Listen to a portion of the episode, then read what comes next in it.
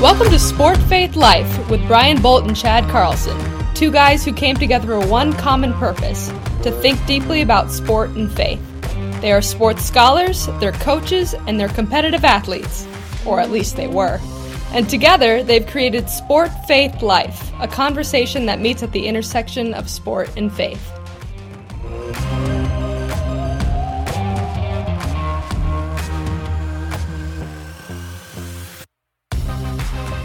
Today on Sport Faith Life, we speak with Dr. Jared Ortiz, a teacher of Catholic theology at Hope College, an expert on Augustine and the Nicene Creed. And he sees a fascinating connection between theology and the game of baseball. We can't wait to hear more about this during our conversation, so let's get started. Well, we're so excited to have Dr. Jared Ortiz with us today. Jared, tell us a little bit about sport in your life. Yeah, I know you guys asked this uh, question of everybody, and so I was pondering it and actually um, realized it's a lot more important than I thought it was. Um, so, yeah, so when I was a kid, I was totally obsessed with sports, you know, played baseball and soccer in a league, played basketball and football with my family and friends. Um, wanted to be a baseball player when I grew up or a football player, like most kids. When I realized I probably wasn't athletic enough, I wanted to be a sports announcer. Um, and so that was kind of the driving obsession of my life for a long time. I came to consciousness in 86 when the New York Mets won the World Series rather miraculously. Um, one of the best World Series ever.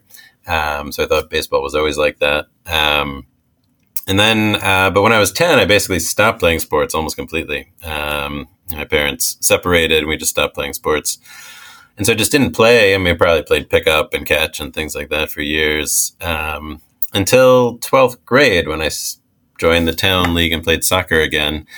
And um, that also came at a very interesting time in my life. It had a kind of a secular conversion away from like television and video games to at least returning back to nature and getting in touch with reality. And so sports became part of that. Went to college, went to University of Chicago, which is a very anti-sports school. Um, so I didn't play any sports there. Maybe played some frisbee or something, ultimate frisbee. But um, then I was teaching in the inner city of Chicago after um, after college, and it was really really stressful, really challenging. Um, and so it was part of a teaching program. We would all play pickup basketball on Thursday nights. And that became a kind of saving grace in my life. And I would look forward to it every week, and I improved my game as the most improved player, you know, amongst all my friends. um, and then after that, after a few years of basketball, no sports. Um, again, except for sort of pick up things until a few years ago, actually, when I was having sort of a quasi professional crisis and I started getting back into baseball again watching it, reading it, and then this year, um, uh, coaching Little League. So what I found is, yeah, sports, which were an obsession and then sort of disappeared, then sort of came in at these kind of crucial moments in my life um, as somehow the seemingly necessary thing for me to do it's a bit of an experiential roller coaster that you share, which is, which is really really interesting. We'll, we'll probably get more into that. I also have more questions later on about about uh, being a sports announcer. You've got this this voice for it, right? That so few do. But we'll we'll ask maybe more about that later. So tell us a little bit about faith in your life. So I am a uh, cradle Catholic, uh, so raised Catholic, but not very well. So uh, like to say we are sac- we were sacramentalized but not evangelized. So we got our sacraments, but we didn't meet Jesus or learn the gospel. Um, and so I have a very kind of Augustinian story of wandering away from the faith, but sort of read my way back into the church in college, uh, my junior year of college at the University of Chicago, and then have been a practicing Catholic ever since. Well, Jared, I concur with Chad that your voice has these melodic tones that I could I could either get excited with a home run or fall asleep to, uh, which I did for Ernie Harwell for a number of years. So, yeah, uh, gr- uh, great to have you on the show. And I wonder if we can uh, maybe probe and ask a little something about uh, a, a hobby, something interesting in your life, something to help our listeners get to know you a little. Oh, right. So this is the something unique about you. Yeah, well, so currently, I mean, yeah, my hobbies are, you know, reading fiction and playing baseball with my kids. Um, you know, I know sometimes you frame it as something unique about you. And so I thought the one thing readers or listeners might not know is, uh, you know, my adventures in uh, hairstyles. So um, I, I used to have a mullet, and then I had a mohawk, and then I had dreadlocks. And so, um, and wow. actually, that also coincides with sports, actually, because I was going to play football in seventh grade in middle school. I was going to play football. Um, I was going to be wide receiver, like Al Toon, because I could catch with one hand back then. Um, and I went to the first practice or the first sign up, you know, meeting, and the coach was handing out helmets, and he says, "You need a haircut." And I said, "Here's your helmet back. I'm not cutting my hair." and so I had standards. I like that. no, no, um, I'm not sure the a mullet is standards, but I maybe had principles, convictions, um, attachments is probably the best way to describe it. Well, I don't know where to go with that exactly, Chad. Except we, that we uh, no. Chad is green with envy right now. I'm not sure he had a mullet phase uh, or a mohawk phase, but uh, nope, you know, there's always still a chance you neither, can go back to neither. that. no. So, uh, Jared, at some point, your sort of interest in sports and just general uh, bookishness uh, as a scholar kind of came together, and you started to do to look into sport uh, through an academic lens. And I'm wondering, uh, could you tell us a little bit about that? Yeah, so this was the the latest phase of uh, um, rediscovering my love of sports and particularly of baseball. Um, I was going through a pretty bumpy patch uh, professionally a few years ago. Um, I had, you know, reached tenure and um, was hitting a sort of, I think, sort of kind of like a mid-career crisis or something. And so I was kind of burning out. You know, I had too many too many irons in the fire, and so I was um, feeling pretty fatigued. And so I'd gotten a, a subscription to uh, MLB uh, TV for my birthday, and so was was just watching that and just enjoying watching baseball again and then realized my kids were old enough to start learning uh, to to play. Um, so we have six kids, um, and so the oldest is autistic and not interested in sports, but the other ones, um, the eight year old girl and the six year old boy and the four year old boy, were really interested. They were watching baseball with me, and so I taught them. So I was like, "Oh, great, let's go sign them up for baseball." And it was too late for baseball, so I just did the Ortiz Clinic uh, last summer, um, where I took them out. Um, so I was doing that, and then I was just reading uh, a lot on on baseball, just sort of random articles that I could pick up, some histories, um, prehistory of baseball, just sort of various things that I sort of found intriguing. And at this time, professionally, I was writing a book on the Nicene Creed, um, and then as part of becoming full professor, we had to give a lecture uh, at Hope um, Hope College, where I teach.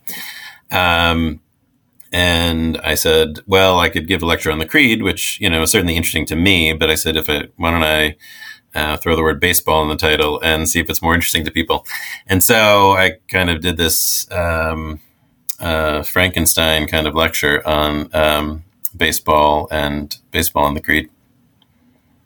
So get into Jared, if you can, a little bit.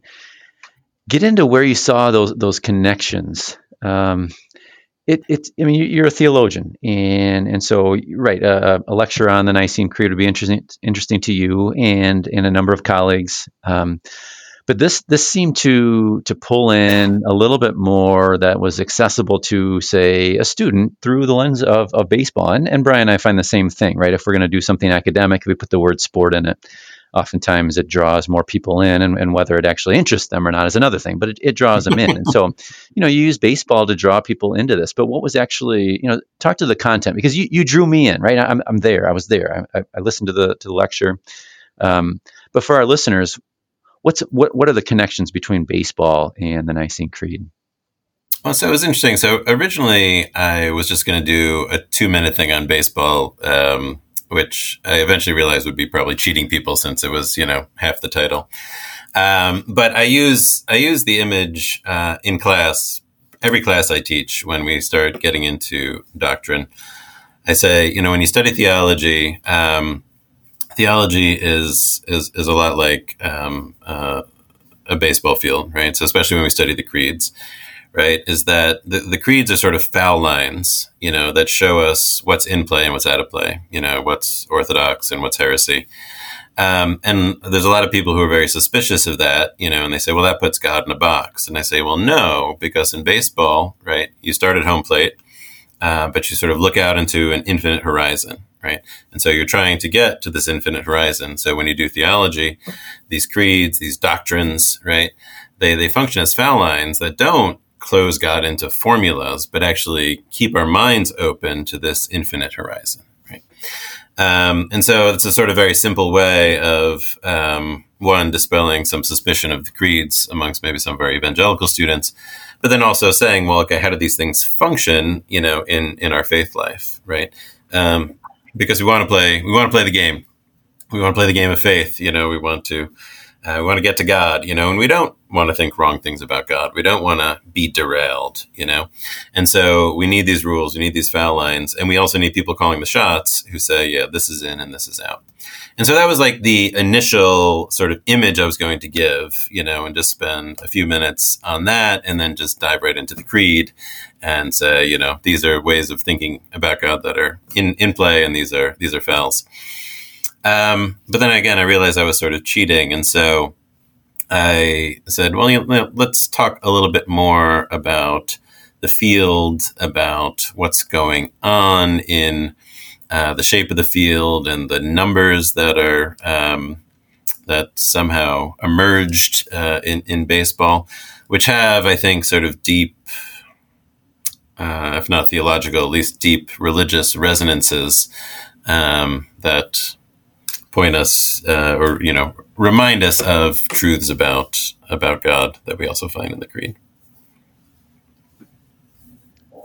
So I yeah I don't want to minimize at all your opening uh, statement there uh, that you gave at the lecture and and how you uh, sort of connected that here. This whole idea of fair and foul, and um, the creeds essentially, if I'm following, being the lines that um, that kind of move us in a direction. And, and it strikes me that I always thought, you know, such a small part of the world is within the field, right? There's there's much more space in foul territory. Um, yes, and maybe there's something more there as well. Uh, and I also think about, you know, it, you said there's a horizon out there, and by that, do you mean over the wall, right? Um, the opportunity to, to hit a home run and, and the ball just continues on and, and there's sort of this infinite space. I've never really thought about that. I, I think that that's helpful uh, when we consider how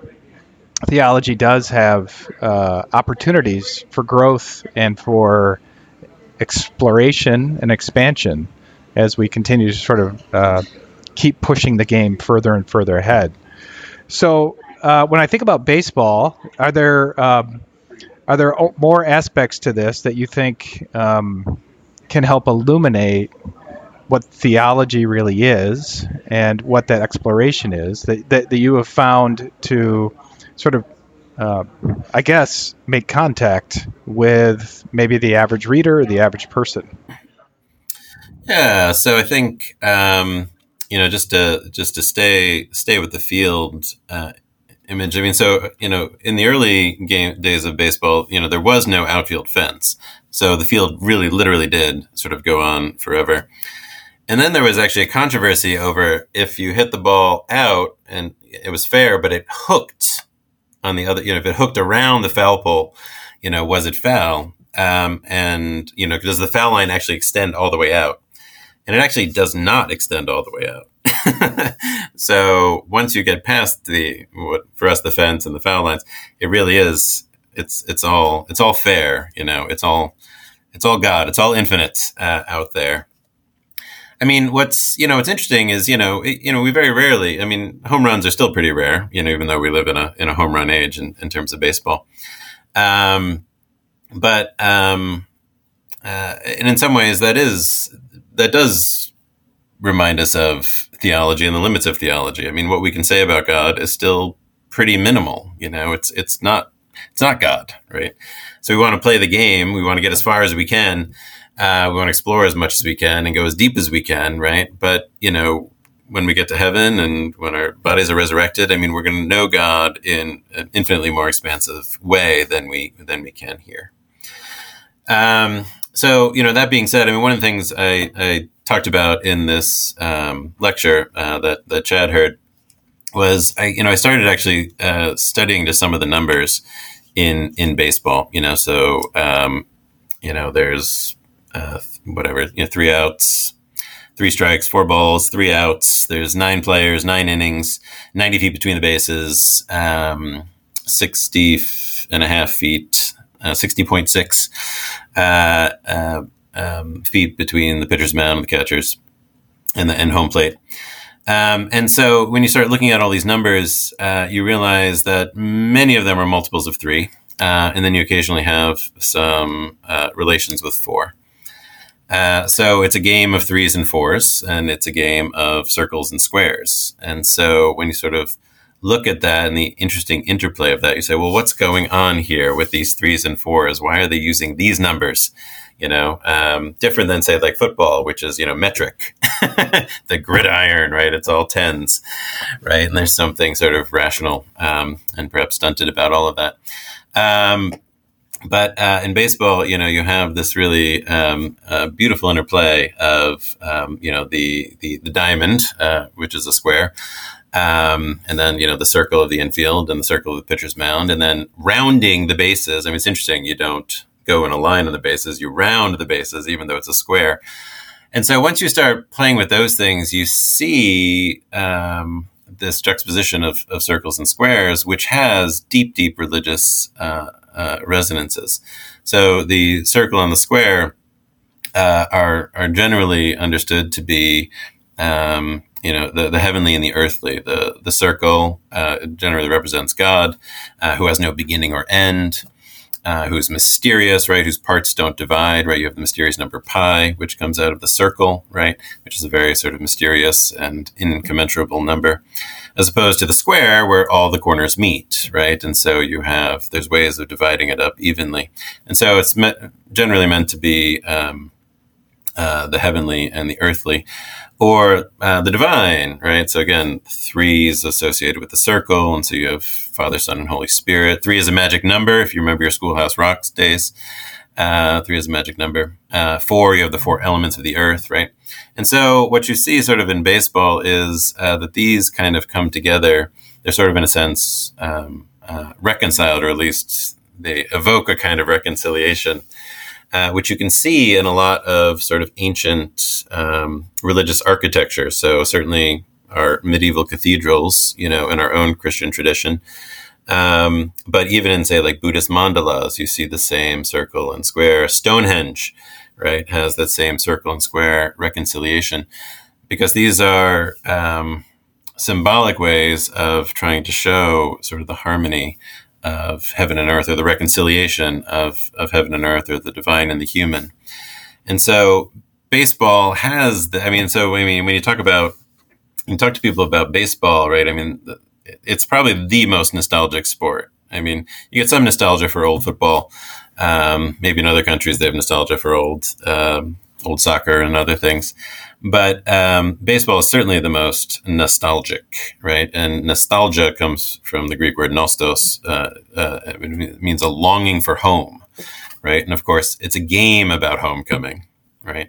And even home plate is in the shape of a house, right? And so, especially when you come in, you're, actually entering in through the door there, right? So you have this sort of longing for home, this homecoming, right? And ultimately, right? I mean, we, we all want a place on earth, but ultimately, you know, as Augustine says, you know, God made us for himself, and our heart is restless until it rests in him, right? So we're really longing for finding our home in God, right? And so baseball is sort of evocative of this right? Both in the trying to come home and in the reconciliation of the circle and the square, or the heavenly and the earthly, or the divine and the human. And then also, you know, um, as uh, you know, Bart Bart Giamatti, who was a, a, Yale English professor and then also the uh, commissioner of baseball before he passed away uh, of, of cancer. He wrote so eloquently about sort of the Edenic, you know, the, the, the sort of um, the Edenic uh, resonances of the baseball field, you know, and that certainly many of us have that sort of experience when we go onto a field or go to a game. Just those long expanses of green, you know, sort of evocative of this unspoiled garden, you know. And so this this longing to return home to our primordial home in Eden, where we were in harmony with God. Um, and then again, all of the numbers which play out in really interesting ways. Jared, you and I had a conversation a couple of years back. You might not even remember, but in passing, you said baseball is God's sport. And at the time, I, I laughed and thought you meant something about sacrifices being worth something and being counted in baseball, and um, you know also the idea that you you fail more than you succeed, and that having something to do with uh, a corollary to, to, sin in our lives. But what I'm hearing from you now is something quite different that might actually be a, a deeper and probably better response to uh, uh, to the question what is God's sport? And the answer that being baseball. I know you're still you would still never say that more than tongue, tongue in cheek, but that's just really interesting to me to hear you say that. I'm also sort of struck by the fact that you're coaching little league and wondering if any of what you just said is a part of the Ortiz baseball clinic. You know, I can imagine nine, nine and ten year olds really getting excited about what you know, about Nostos and and uh, uh, uh, nostalgia and baseball. I absolutely agree that that baseball is is the nostalgic sport, at least in the U.S.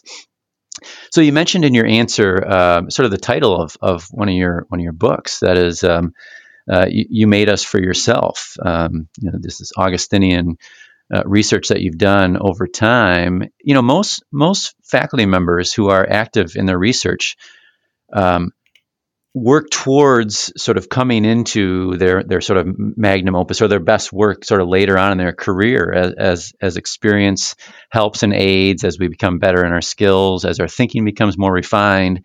I'm i'm wondering if you might be coming into you know forget forget just being an augustinian scholar. Let, let's think about sort of a, a baseball theologian here. That might be your great calling. Your your response to that?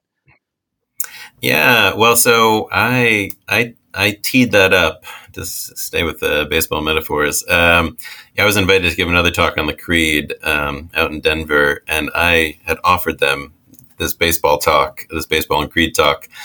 Uh, and I said, if they greenlight this, I will devote the next year to diving into this theology of baseball. And they they said no.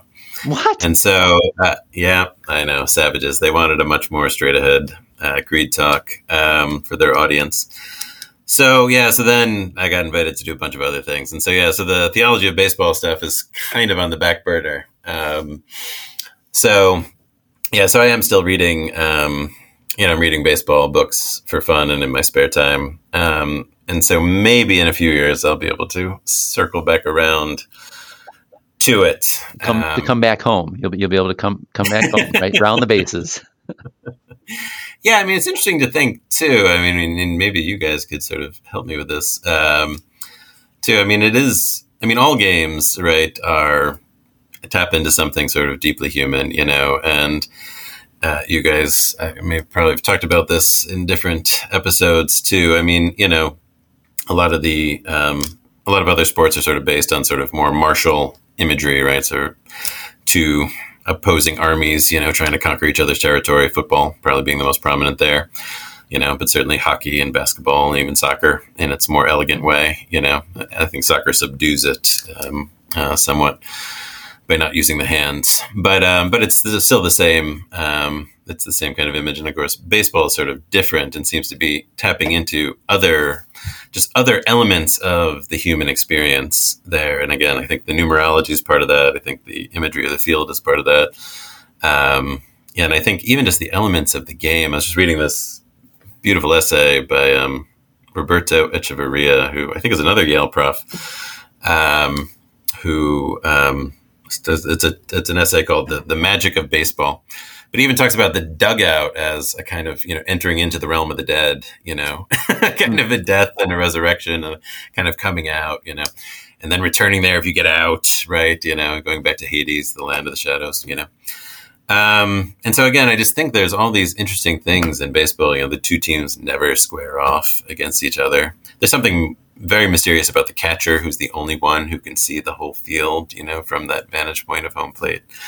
Um, so I mean, I just think there's things to there's mysteries here to be pondered. You know, um, and so far, I mean, I, I, I, the history of baseball is my next. Um, not just the Ken Burns kind of stuff, but like the history of like the actual game is sort of my next reading.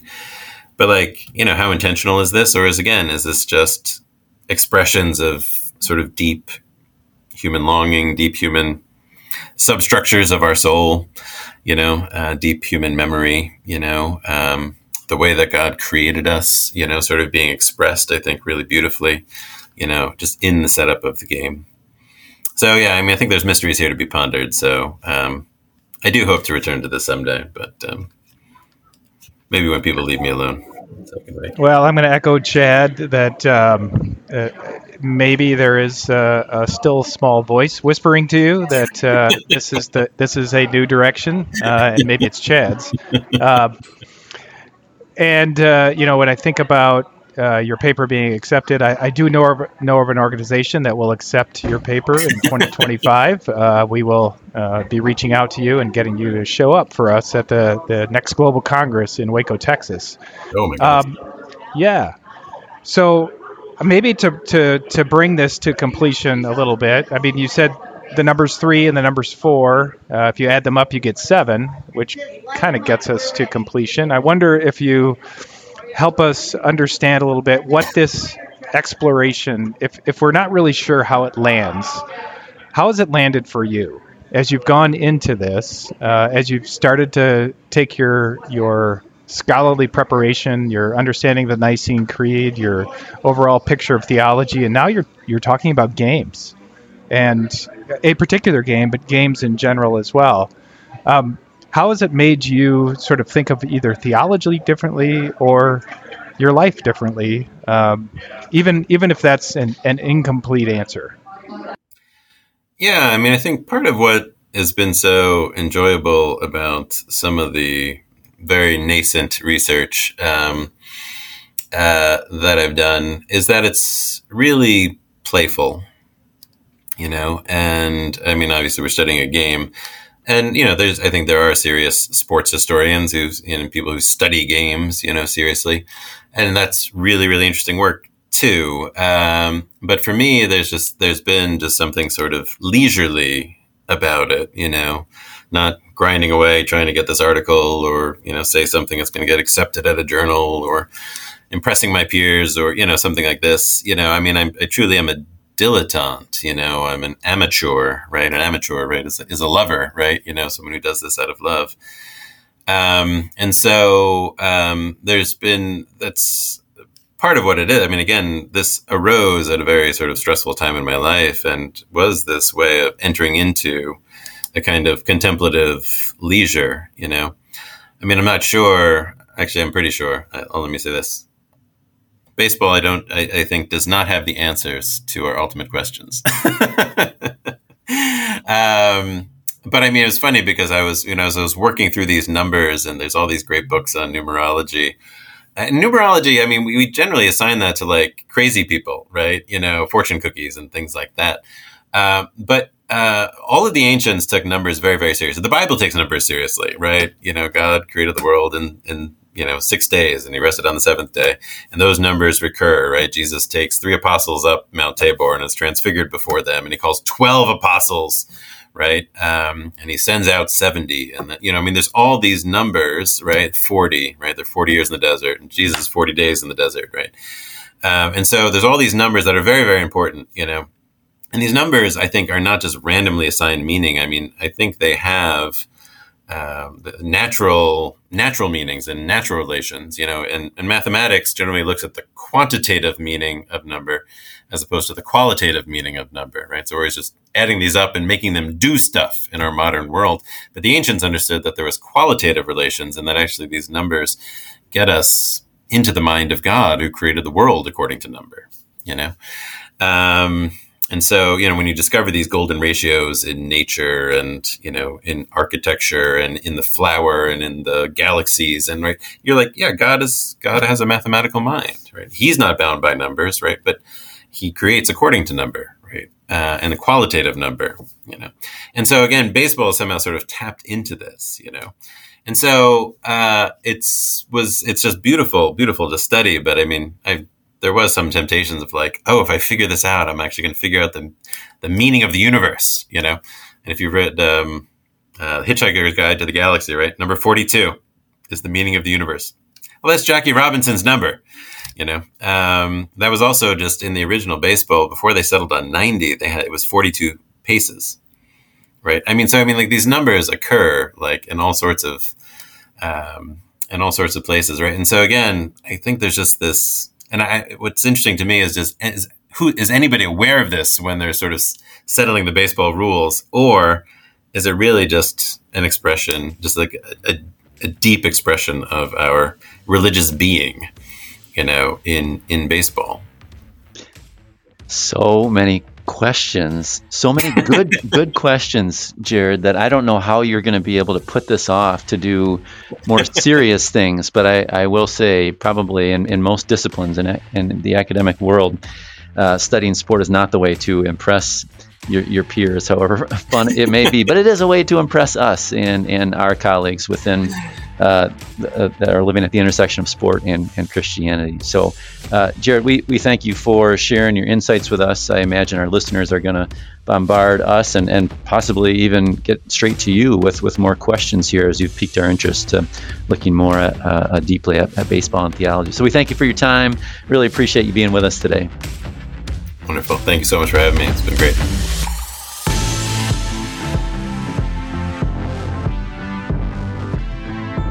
Thanks for tuning in to the Sport Faith Life podcast, conversation at the intersection of sport and faith. Read the corresponding blog post and learn more about us at sportfaithlife.com. Listen to more of our podcasts on Spotify or Apple Podcasts. Follow us on social media to stay up to date with everything sport, faith,